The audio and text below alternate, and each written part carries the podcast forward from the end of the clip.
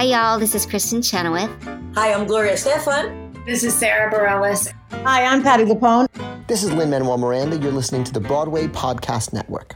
It is Ryan here, and I have a question for you. What do you do when you win? Like, are you a fist pumper? A woohooer, a hand clapper, a high fiver. I kind of like the high five, but if you want to hone in on those winning moves, check out Chumba Casino. At ChumbaCasino.com, choose from hundreds of social casino style games for your chance to redeem serious cash prizes. There are new game releases weekly, plus free daily bonuses. So don't wait. Start having the most fun ever at ChumbaCasino.com. No purchase necessary. VGW. Void were prohibited by law. See terms and conditions. 18 plus.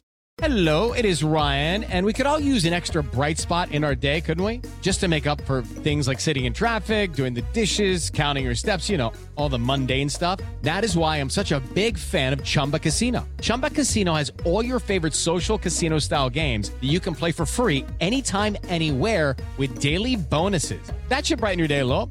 Actually, a lot. So sign up now at chumbacasino.com. That's chumbacasino.com. No purchase necessary. VGW. Void were prohibited by law. See terms and conditions. 18 plus.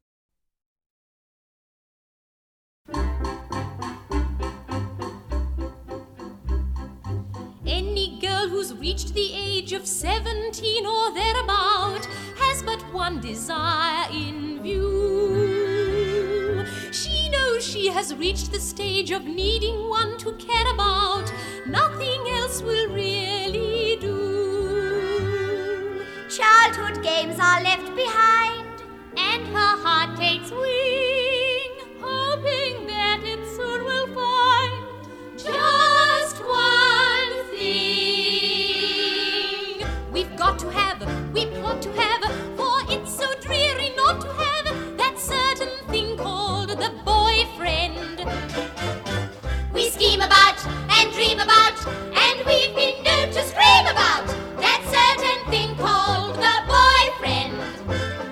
Welcome to another episode of Broadway Nation, the podcast that tells the remarkable story of how immigrants, Jews, queers, African Americans, and dynamic women invented the Broadway musical and how they changed America in the process. I'm David Armstrong, and this is the second half of my recent conversation with author Deborah Phillips, whose fascinating new book is titled And This Is My Friend Sandy Sandy Wilson's The Boyfriend, London Theatre, and Gay Culture.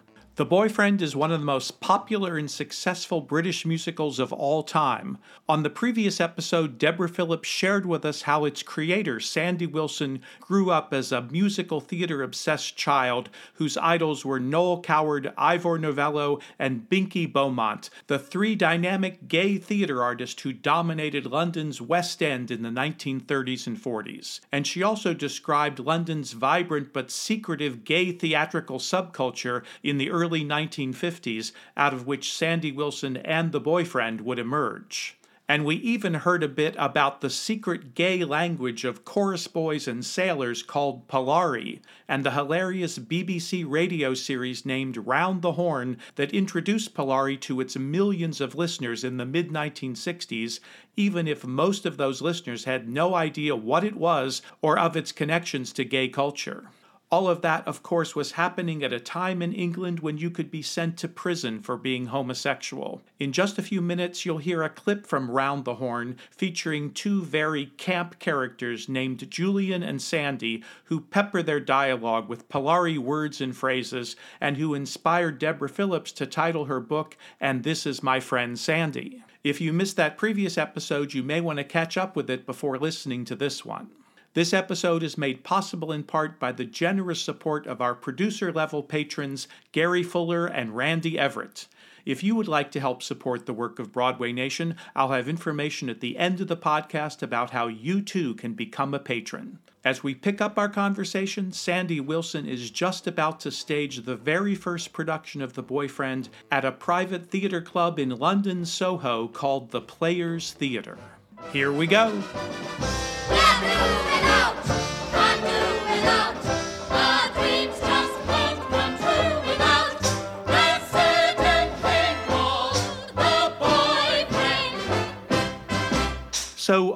these elements sort of come together to provide this launch pad for the boyfriend. And just to emphasize, Sandy Wilson writes the book, the music, and the lyrics for the boyfriend. Yeah. Which is always extraordinary when so few people have done that successfully in the history of, of the musical theater.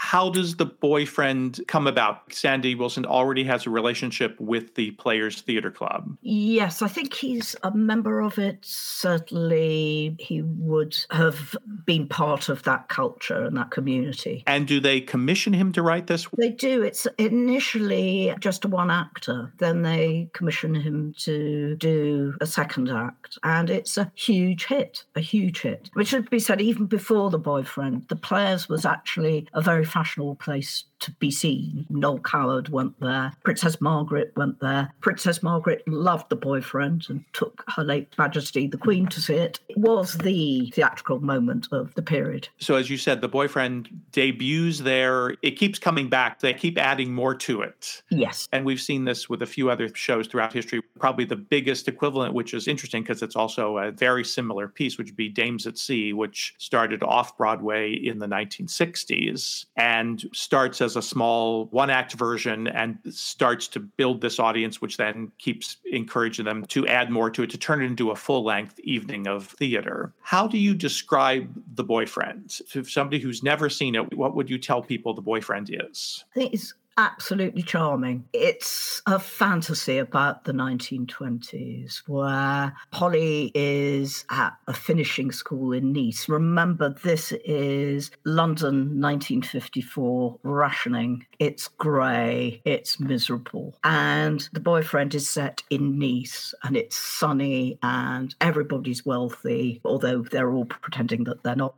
It's a classic boy meets girl, girl misinterprets boy's motivations, broken hearts. All is well in the end, and everybody gets married off. And the musical ends with a series of marriage proposals, and everybody falls into each other's arms at the carnival ball. May I have this dance, Pierrette? I'm afraid I can't dance with a stranger. But I am Pierrot, and you are Pierrette. Surely we are not strangers. But I don't know who you are. Perhaps this will remind you. It isn't! It isn't! Yes, Polly. It's me! Tony! Polly! Oh la la, it seems that love is in the air tonight. It is indeed. Polly, I too have some news. Have you, Daddy? How thrilling! May I tell her, Kiki? But of course, she should be the first to know. Very well then. Polly, Madame de Bonny has just consented to become my wife. Maisie, it's midnight. Have you thought it over? Et toi? Et toi? Et toi? After due consideration, we have come to the conclusion that the answer is unanimously yes! Swell! Oh. Now how about that jousting?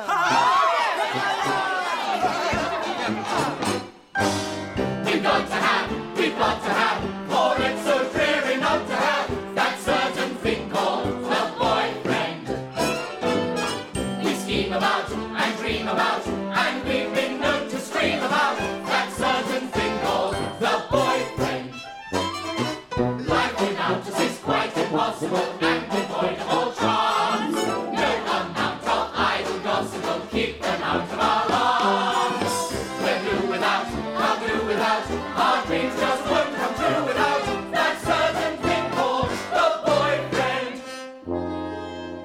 was the attempt to create a musical that was identical to musicals from the 1920s? What was Sandy Wilson's intent behind this? It's a pastiche, but it's a very loving tribute to that period. It's the music that he grew up on. It's so very much 1920s jazz in the tradition of Novello and Gershwin, and it swings. And it has at least half a dozen memorable tunes. It has at least two show numbers, which apparently never fail to get encores. It's a beautiful, beautiful piece of theatre craft. It just works. And you mentioned that authenticity was very important to him in this. This is not a spoof or a burlesque on 1920s musicals. No, and that's why he loathed the New York production, which was, despite his reservations, a huge hit. But he felt that the American producers were laughing at the 20s rather than gently celebrating them. He was horrified,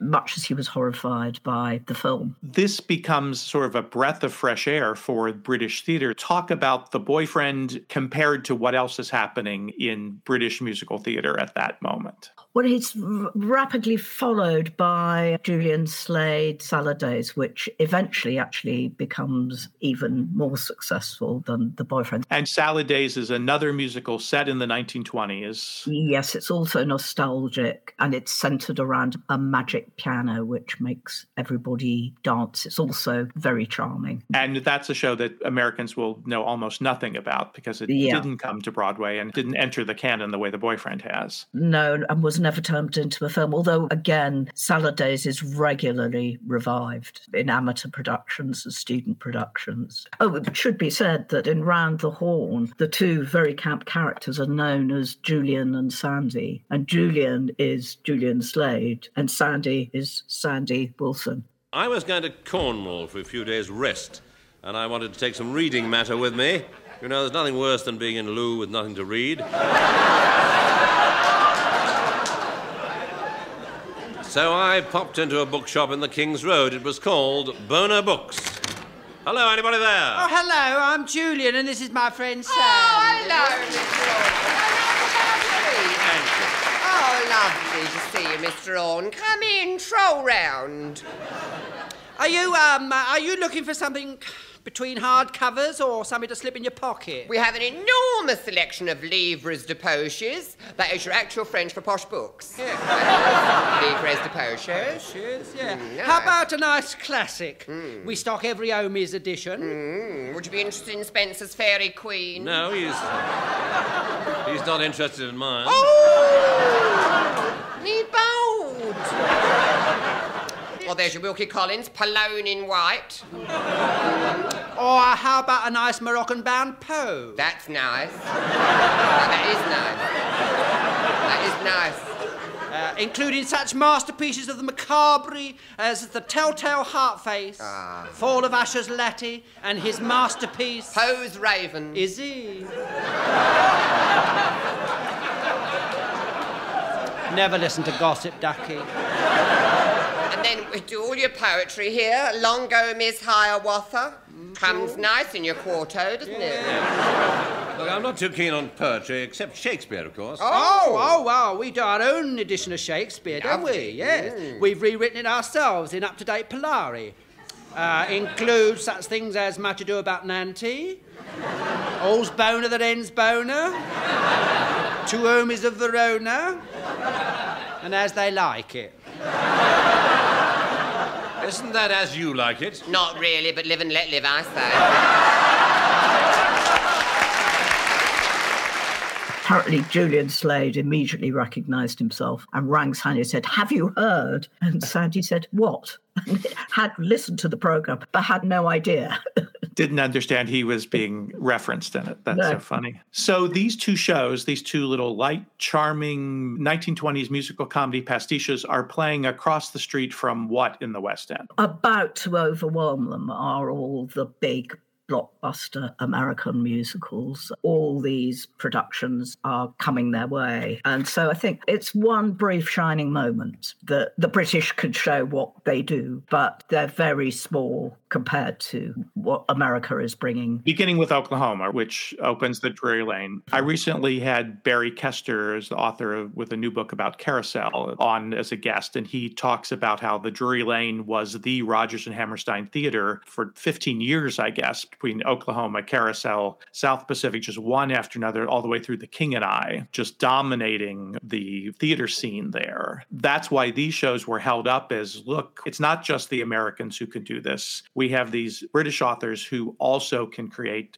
delightful musicals. Yes, but in the end, I think couldn't compete. But at the moment, we're seen as the heirs to Coward and Novello. Yes, and I think in the case of both Julian Slade and Sandy Wilson, that's how they saw themselves, both as gay men and as writers of musicals. That they were going to be the next generation. But I think the trouble was with both of them that they couldn't ever get past that, that neither of them ever managed to do anything that hit the zeitgeist like the boyfriend and Salad Days did. It was that one moment, I think, of post war optimism. So the sequel to The Boyfriend, Divorce Me Darling, which was set in the 30s, that's not really a decade of escapism, either in Britain or America, and all the characters had aged by a decade. And it just didn't have the youthful optimism and charm that the boyfriend and Salad Days had. Well, and indeed, returning to the characters of the boyfriend and creating a sequel to it was a little bit of a back tread after trying to do other things, which is very interesting part of your book. The follow up to a big hit is always challenging for any writer. And you title one of the chapters what comes next? Yeah. Because that was the big dilemma he faced after a show that runs five years in the west end and has become a hit on broadway despite his misgivings about it. He still got to reap the benefits of this broadway success as well in terms of his stature and who he is and the stature of the boyfriend. He has one production that is relatively successful the buccaneer which is again a kind of assertion of the british spirit against American attempts to take over. It's about your Boy's Own magazine, which an American publisher is about to buy. And it made a star out of Kenneth Williams, who was later very scathing about it. And that has a certain charm, but it just didn't hit the nerve. It was a hit, but not a giant hit. It didn't run and run, and it had relatively good reviews, but just wasn't in the same league. But what's clear in the archives is that he was fizzing with ideas. This was a moment where he was the toast of the West End. This was a moment where he could do anything. His friend Tony Richardson at the Royal Court writes and says, What would you like to do? Remember, this is the Royal Court just before the production of Look Back in Anger, where the Royal Court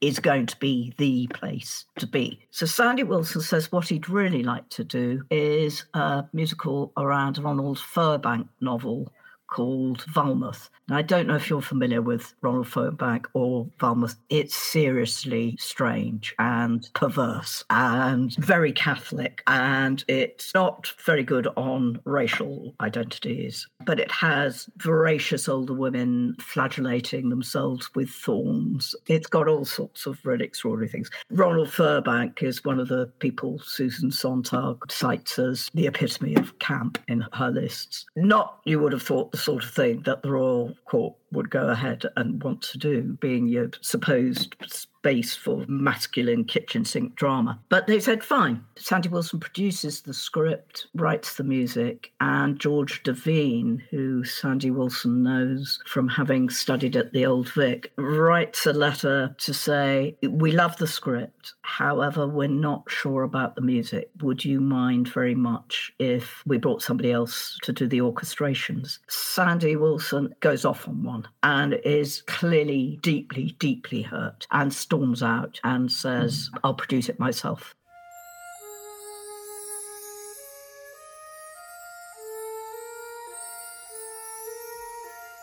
So it has an opening at the Lyric Hammersmith where most of the critics say this is for a specialized audience only. And is that a coded reference? Oh, yes. Yes. It's too gay. It's too gay.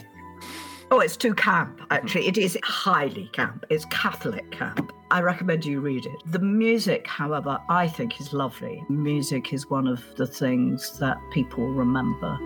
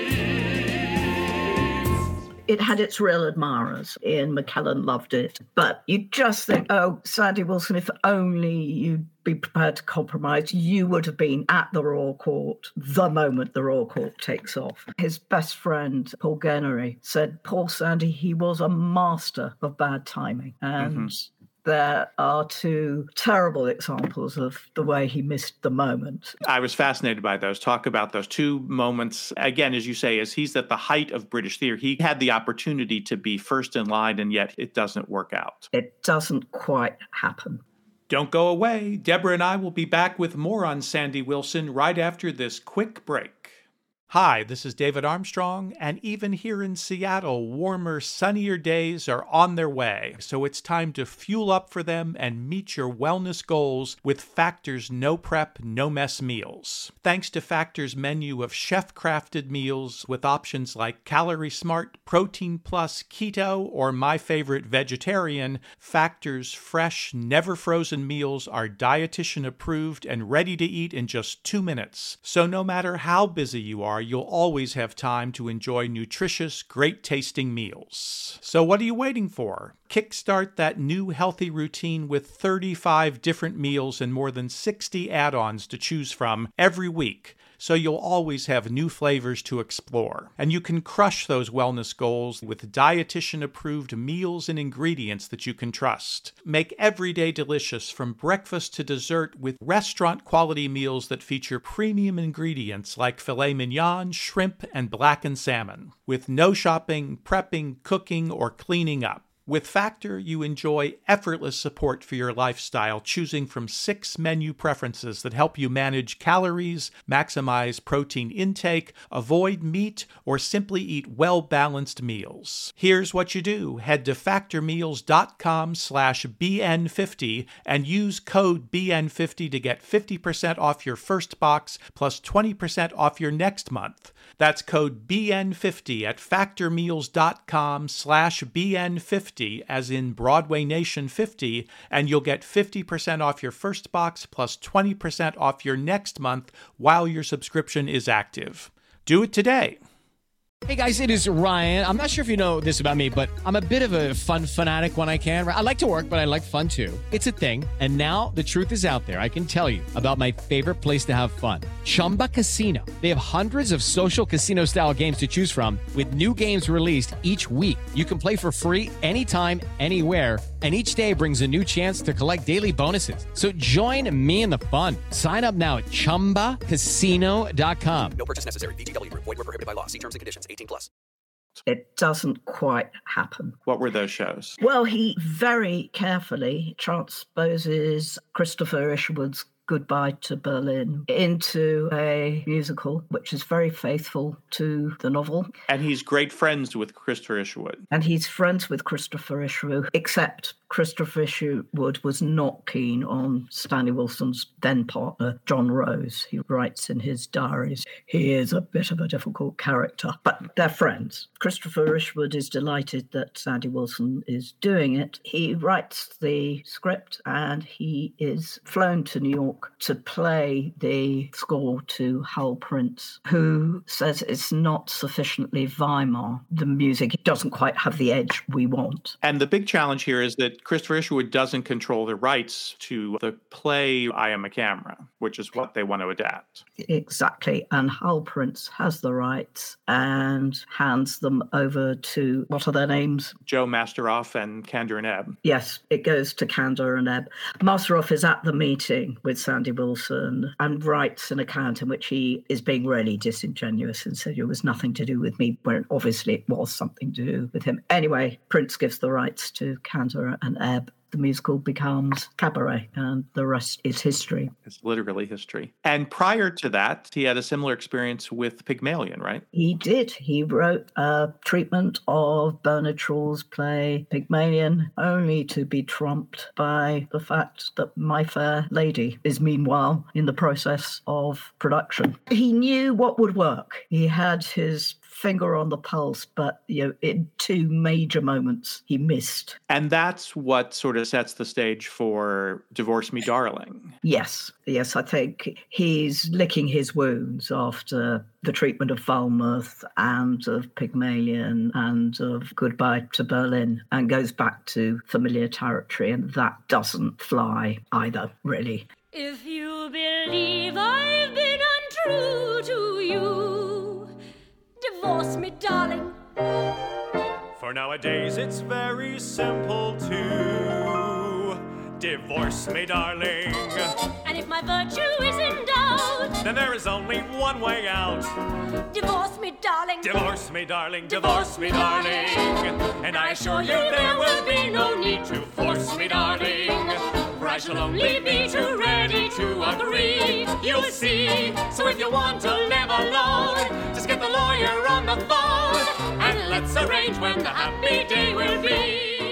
Again, Divorce Me Darling becomes a semi success, I guess is the way to say it, and is still Yes. produced quite a bit. It's still produced. Um, quite often because the boyfriend is very short and Divorce Me Darling is very short. It's quite often combined into a single evening, which I think is probably a bit much. But you can do it with the same cast, right? And the same sets, which is interesting, I guess, as an exercise. Yeah. But as you said, the setting of the 30s, and also I just wonder if he wasn't as inspired to do it like most sequels. Sequels don't usually turn out to be very good because it's a afterthought. Yes, and I think he was a bit cloth-eared, both about setting this fantasy of wealthy finishing school ladies in the 1930s, and also cloth-eared in terms of what was happening musically. I mean, he was still kind of stuck in the 20s and the 30s, and you know, now you're into the 60s, and it's not as charming anymore. New things are happening, and he's not hearing them. And you talk about that in terms of Valmouth also. The cast album of Valmouth is given new orchestrations that John Dankworth is in charge of, and because Cleo Laine is the star of Valmouth,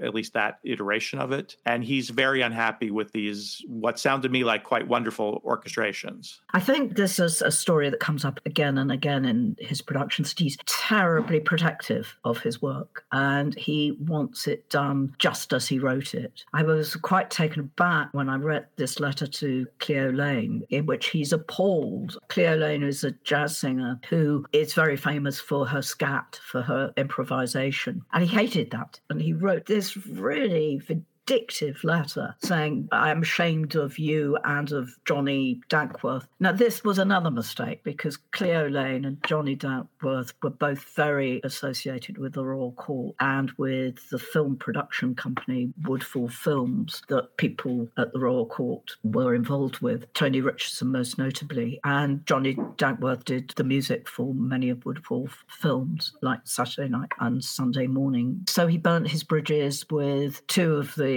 great stars of the jazz world and the Royal Court again. And this was probably not diplomatic. And it seems Cleo Laine was still very fond of that music because my first exposure to Valmouth was she has a live recording at Carnegie Hall and she performs one of the songs from Valmouth in that appearance. She could choose any song she wanted to do at Carnegie Hall and record it. And clearly she has great affection for that score and her appearance in that show, even years later. Many years ago, I'm not going to tell you how many years ago, I appeared in a musical in London called Valmouth.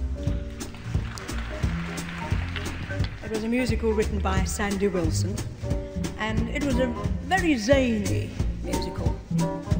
And I played an even zanier lady in the part, and her name was Mrs. Yaj Nabelcha. And this song that I'm going to sing for you now was one of her big numbers in the show. Every time they ask me out for a dinner or a rout, I accept with great alacrity. For perhaps you might have heard I am quite a flighty bird, and an evening out appeals to me. The reason, you may ask me, that I thus react? Well, the reason, if you ask me, is the simple fact that I like dressing up for an evening ball or a social brawl in a fancy shawl and my silly frilly frock and my big best shoes go off, nick nack I like dressing up in my beads and bows and my silken hose with a scarlet rose on my silly frilly frock. And my big best shoes go nick and nack and knock, nick and nack and knock, nick and nack and knock. I stick a purple or blue feather or two in my hair. What do I care if the people stare? Then from my jewelry case, every space I just fill till I am glittering fit to kill. When I start dressing up, though my corsets creak, I'm on a peak, cause I feel so chic in my silly frilly frock. And my big best shoes go nick-a-nack-a-knock, nick-a-nack-a-knock, nick-a-nack-a-knock. That that bridge couldn't be mended in some way. Uh, I mean, she must be very forgiving, is all I can say, because it was a horrible letter. How she responded is not kept in the archive, whether she responded at all. Maybe this was her response 20 Yes. years later to say, I'm going to do one of your songs. I still like them. Still, it does come up again that he had a temper and he would get angry if things weren't done just so. I never got to the bottom of what happened to his involvement in the production of Divorce Me Darling. There is this very tactful letter from Reginald Waring saying, You're doing the right thing. It is the gracious thing to do to withdraw after all that's gone on. I just don't know. Nobody's alive who remembers. But it seems like there was a conflict with the actors, perhaps, or you quote a letter from one of the actors saying Yeah. they wouldn't dream of harming his production, which usually means there's some kind of conflict going on. Yes, something happened. And I don't think, love him though I do, I don't think Sandy Wilson was entirely innocent. When speaking of productions that he was not happy with, the movie The Boyfriend may be top of that list. Yeah. He wasn't directly involved with it because the way that works is the movie rights were sold years before. And finally, the movie gets made with Twiggy and Ken Russell, which is perhaps the oddest director you could think of for The Boyfriend. Yes, he's not the right fit, is he? Not at all. They make no attempt to put the boyfriend as it was onto the screen, which, as you say, probably wasn't possible. But even Sandy Wilson says he doesn't think it's filmable. No, I think it is very much a thing of the theatre, but actually watching it again, I saw it when it first came out and I just thought it was magic and Twiggy was beautiful and Christopher Gable was beautiful and it was just magic. But watching it again, I can see how upsetting it must have been because the film is framed as a dusty repertory production of The Boyfriend, which is touting its way around regional theatres in Britain, and it's down at heel and it's shabby. The audience is asleep and nobody's coming, and the film it centres on the fantasies of an American producer who turns every sequence into a Busby Berkeley spectacular. I love Busby Berkeley spectaculars, but they don't go together. The boyfriend is a fragile thing, and it kind of collapsed under the weight of all that extravagant spectacle. The one thing I will say for the film, and I agree with that completely, that going back and forth between those two versions becomes sort of a tired gimmick, I think, in a way. But some of those songs do get fabulous productions performed quite well in those fantasy sequences. So, in a way, some of the songs actually are oddly celebrated, I guess. As you say, most people who know something about the boyfriend in this day and age, the movie is their point of reference. Which I think is a real pity. I'm not sure that's necessarily true. That might not that be true in the UK? Yeah, I think there must be hundreds and hundreds of people who've seen or been involved in a production somehow, somewhere in the world. But if you think of the sequence around All I Want Is a Room in Bloomsbury, the mm-hmm. song itself is a modest aspiration. You know, All I Want Is a Room in Bloomsbury. All I want is a room in Bloomsbury. Just a room that will do for you and me. for you and me. It's lovely. One room's enough for us, though it's on the top floor. Life may be rough for us, but its troubles we'll ignore. While I'm reading a book,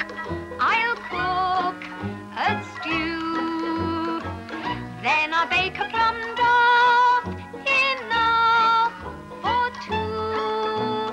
You'll be sitting and you'll be knitting, and so contented we'll be in our dear little room in Bloomsbury.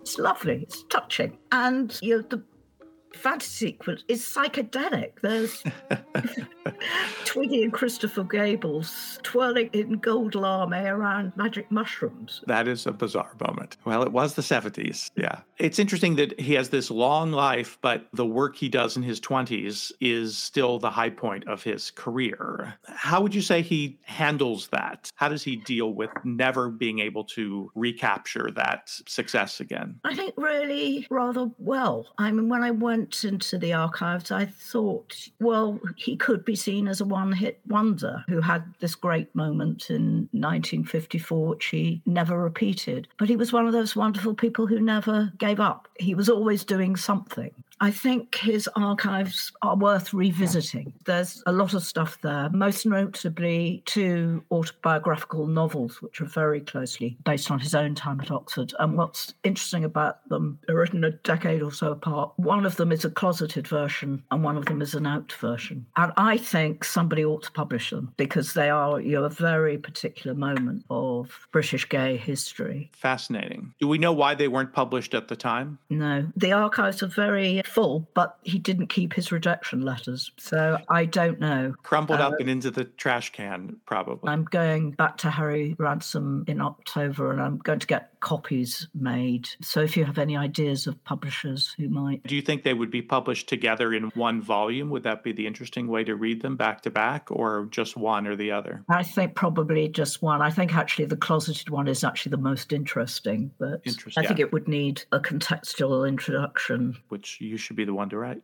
Well, I'm rather surprised to find myself you know, an expert on Sandy Wilson, but the really sad thing is that I was the very first person to read his archives. You were the first person to read these mm-hmm. archives after they were sent there. And so I feel really glad that I've done it. Do you think that would have been different if his archives were in the UK and not in Texas? I don't know. He chose to give them to Texas. It was his decision. And he wasn't paid for them. It was a philanthropic act. Why, I don't know. I thought he would be going into the material. I say this at the end of the book. I thought he would be this sad one hit wonder, and not a bit of it. He clearly had a very strong, loving group of friends, many of whom dated back to Oxford. He went to the theatre a lot. He went to every production of The Boyfriend Festival. He went to his niece's school production of The Boyfriend. And you say you saved the playbills from all of those. Those are in the archive. Yes, they're all there, including an all male production that was done in San Francisco in the early 70s. And so clearly he still took great delight in the boyfriend and great pride in it. And I think with reason. I think it is a beautifully crafted piece of work by any standards. And the music is delightful. What is Sandy Wilson's place in the history of British musical theatre? I think much more than a footnote. I mean, if you go through the standard works, he appears in a phrase with Julian Slade, and both of them are noted as the writers of the hit musicals of 1954. But I don't think anybody really goes into why they were such a success. I mean, I think the historical moment is a very much part of that success, but they are lovely, lovely things, both of them. I think he's an important transitional figure from the heyday of the H.M. Tennent, Binky Beaumont, Ivor Novello musical into the rather more austerity days of post war Britain. I think he wasn't an experimental writer, he wasn't experimental musically. I think he took on brave choices of material, but they were always retrospective rather than looking forward. And I think reluctantly, I think that limited him. And in terms of queer history, gay culture, what is his legacy? I think complicating a clear trajectory from the repression of the 1950s to the flamboyant, joyous liberation of the 1960s. It wasn't that simple. Strategies for resistance had to be coded, but they were absolutely there and they're there in the boyfriend there in the players theatre they're there in those revues songs some of which are really witty. And that aversion i think needs to be acknowledged and recognized. You know, it's not that 1967 happened and everything suddenly came up roses. There'd been a lot of hard work. I think there's also lessons to be drawn from the complicated strategies that had to be undertaken you know, like Peter Wildeblood and the campaign for homosexual equality, you know, were recruiting the most respectable men. You know, they deliberately wore three-piece suits and looked like the epitome of of the establishment. Yeah, and I think we're basically saying nothing to be scared of here. And that was at the time necessary. I mean, there's one critic musical theatre who condemns Sandy Wilson and Julian Slade for their emotional restraint. And I think, well, of course they were restrained.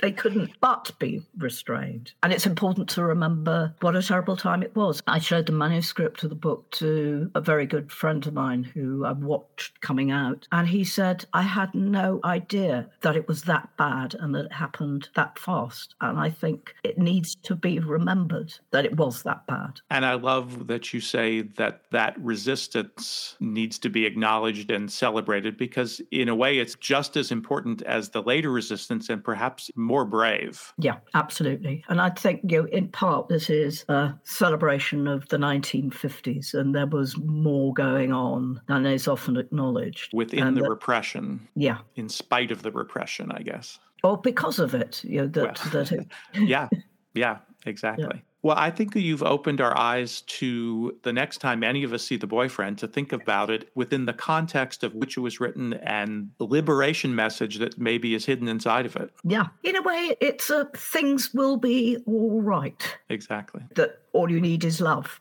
and joy. When you think about those men sitting there watching it in its first incarnation at the Players Theater and being delighted by the camp element of it, which is a unifying force, camp is something that tells you that you are part of the crowd. Yeah, absolutely. That's something Andy Medhurst says that sometimes when things are bad, what you really need is a jolly good camp. Exactly. And to then have that spread out into mainstream culture in the way that it has, not losing that element, which may now be subliminal for people, but is still very much there. And I think that must have been immensely pleasurable. If there's anything about my understanding of camp, which is that there's a pleasure in watching a lot of people just not get it. Exactly. Because it puts you in the strong position because you get something that the other people don't. Yeah.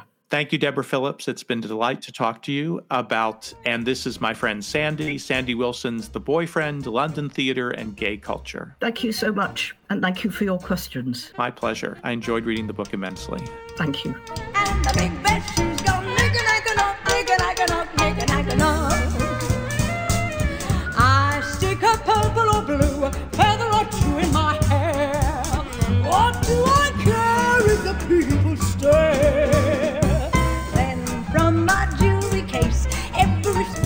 I just till I am glittering fit to kill. When I start dressing up on a corset streak. I'm on a peak, cause I feel so chic in my silly frilly frock. And the big bed shoes go knick-a-knack-a-knock, knick-a-knack-a-knock. Knick-a-knack-a-knock, knick-a-knack-a-knock, knick-a-knack-a-knock, Here's the information about how you can become a patron of Broadway Nation. A donation of just $7 a month will not only keep Broadway Nation rolling along, it will also provide you with exclusive access to the complete unedited versions of many of the interviews that you hear on this podcast. And all patrons will receive special on air shout outs and acknowledgments of your vital support for this podcast. To join, simply go to BroadwayNationPodcast.supercast.tech. That's BroadwayNationPodcast.supercast.tech, or click the link in the show notes to this episode. Broadway Nation is written and produced by me, David Armstrong. Special thanks to Pals Mox for his help with editing this episode, and to the entire team at the Broadway Podcast Network. Hey, it's Leslie Odom Jr. here on the Broadway Podcast Network to tell you about the Rise Theater Directory, a program of Maestra Music. Rise is a national online resource designed to connect and empower backstage and administrative and creative theater professionals from underrepresented backgrounds. If you work or aspire to work in the theater community, this can help you find your next project. And if you hire theater professionals, search the Rise Theater Directory to find your next team. Create your profile now and get more information by visiting risetheater.org. That's theater with an R E R I S E T H E A T R E dot org because only together we rise. Hello, it is Ryan, and we could all use an extra bright spot in our day, couldn't we? Just to make up for things like sitting in traffic, doing the dishes, counting your steps, you know, all the mundane stuff. That is why I'm such a big fan of Chumba Casino. Chumba Casino has all your favorite social casino style games that you can play for free anytime, anywhere with daily bonuses. That should brighten your day a little. Actually, a lot. So sign up now at chumbacasino.com. That's chumbacasino.com. No purchase necessary. Group. Void were prohibited by law. See terms and conditions. 18 plus.